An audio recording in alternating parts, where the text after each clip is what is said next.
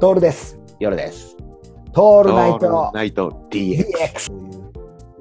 これね、あの、なんでそうなってるかっていう理由があってね、うん。その何年に1回に一度体を鍛えたいブームが来た理由が、はい俺今ね、北斗の拳2にハマっちゃったん だわ。 2? 2、ここ2週間。はで、そのブームが終わったところなんだよ。うんうんなぜかっていうと、あの千葉テレビでうん。うん。やってるんだ。 6時半から北斗の拳2やってたのよ。はいはい。で、これろ普通の平日の6時半にさ、毎日見るなんてさ、中学生じゃねえんだから見れねえじゃん。そうだね。よしゃいいのに全部録画、録 画してたんだよ。はいはいはい。もうしかも録画してた期間が、ここ1ヶ月くらいなんだよ。うんうん。だから、で、終わっちゃったんだけど、終わ終わりの最後の15話ぐらいしか知らないんだけど、うん。北斗の拳って夜さん見てた見てたよ。マジでぜじゃあ、大体わかるストーリー。大体わかるよ。と思うよ。俺さ北斗の拳って断片的にしか分からなくて実を言うと、んうん。当時あのストーリーも難しいじゃんそうだね。セリフとかも、熱いよ。男の戦いなんだねあれねそうそうそうそうそう。でけ最初はさなんかこう飛行をついたりだとかして、うんわかりやすかったよね。ね、技の名前とか言ってであのユリアを取り戻すってシンと戦ってぐらいまでは分かるんだよはいはいはいはい。でもさ俺が知った北斗の拳はさあれラオウと戦うんだね、ああ、はいはいはい。うん、まあ、で一ラオウ子相伝だからね。ね、ラオウと戦って、で、ラオウ死にますみたいな感じじゃん。その後の話が北斗の拳2なんですよ。うんうびん。そっっかくらり一一気にほら、一気に最後人がの増えるじゃん。増えます。人が増えるからね。あのさ、ラオウの巻ぐらいまでの登場人物って、ある程度はわかんないよ。うんうんその、ななんか、なんとの、なんとかだから山の不動とかさ、みたいなはいね、はい。あああいうのがいて、なんか、そういうのが、ま、お守りしてみたいな感じで、やり、で、まあ、基本は戦って、みたいな感じじゃん。で、えっ、と、北斗の家にはさ、ラオウが長男で、次男が時で、三男が邪気かなんかな邪気。はい邪気。で、四男が、えー、ケンシロウなんだよね。うそうって、そこまでは終えてるんだよ。んうんで、気づいてさ、最近、録画し始めたらさ、うんうん何が出てきたかっていうと、海王ってのが出てくるんだよね。ああ、はいはいはいはい。海王なんですよ。はいはい。で、もうこれもうネタあバレれ、も、時の、時の兄ちゃんだよね。あれはね、ラオウの兄ちゃんなんだよ。あれ、時の兄ちゃんじゃなかった。あ、そっか、ラオ、そっかそっか。そうだねラオウ、ラオウの兄ちゃんが海王なんだよ。海王。で、海王の弟がラオウなんだよ。うんうんで、うえー、と、海王、ラオウはお母さんのことを母じゃって言うんだよね。うんうんうんうんたまんないよね。たまんねえよ。もう、で、で、けえっ、と、ケンシロウと、ケンシロウの実の兄が出てきたんだよ。はいはい。うん。実の兄、なんつったかな、なんとかって言うんだけど。うん、その、その家が北斗宗家の、あの、ちゃんとした家なの。北斗神拳の、なんかちゃんとした家で、ラオウ兄、ラオウと海王兄弟は、それを守る家なの。うんうん家の血筋で、だからう、ん出しゃばるなんつって。うんでそういうこう複雑な関係性があるんだけど最後の方見てるとさ何が面白いって筋肉の動きだよ ねそこを見ちゃうんだね。あとあの北斗の拳のフィギュアが欲しいよねああ。ケンシロウとかねフィギュアねフィギュア一回欲しくなるよね。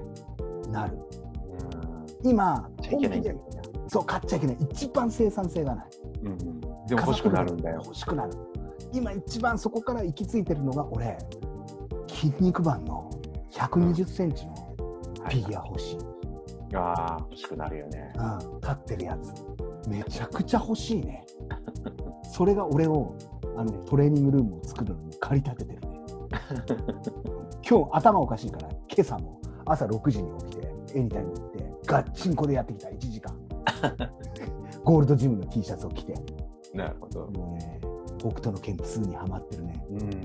結局ねあのあいいなと思ったのが海王はうんその修羅の国ではい一番強いのようんでもケンシロウは修羅の国を出て旅に出てっていうか、うんあの子供の頃ラオウたちにこう助けられて行っていろんなやつと戦うじゃんうんいろんなやつと戦って負け勝ちみたいなの繰り返してるから彼の拳にはね、情けが宿ってるんだよ。なるほどね。だから強えんだよ、ケンシロウ。俺、グッときちゃってさ。懐かしいな。で、それを見たのが、取りだめておいて見てるから、うんつい先々日ぐらいなんだよね。一挙に15話とか見たね。うん。はいはいはい。たまんねえ。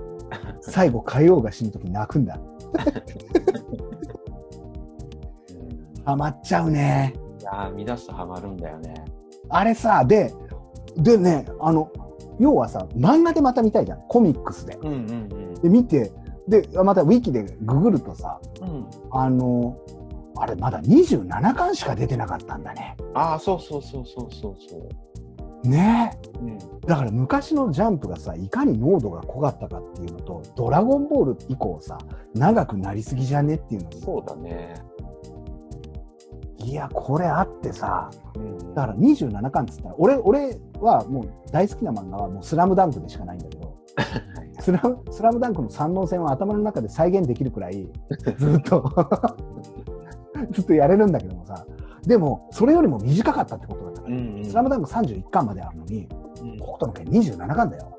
そうそう。あれほら、多分確かね、アニメがさ、やっぱほら、結構膨らましてあるじゃん。アニメしかないバージョンっていうか、確かあったんだよね。やっぱそうなんだうんうん。そういうことか。漫画にはないんだよ。だからなんだな。ん。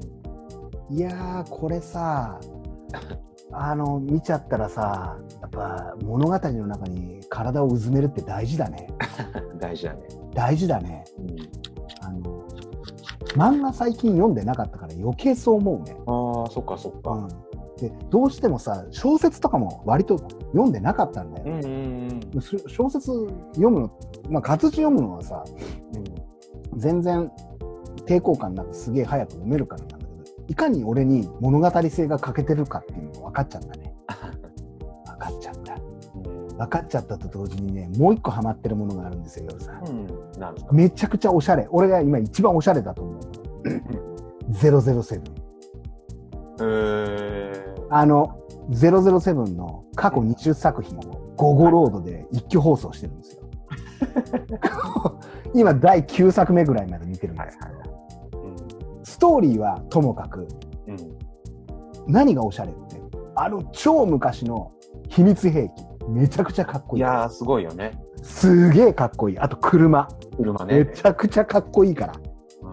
あと服ねうあのボンドが着てた服とかん。うん。見るとめちゃくちゃかっこいいあと最近見たのだとボンドがタイに行くんだよはいはいはタイに行って戦うっていうねい。うん。そうするとねちびいねよくなくよくなくっていうのが出てきてねやつが意地悪するんだけど、そういう回とかも最高だから夜さんもうとりあえず、えー、とネットフリックスで、えー、と片っ端から見てパック酒飲みながら。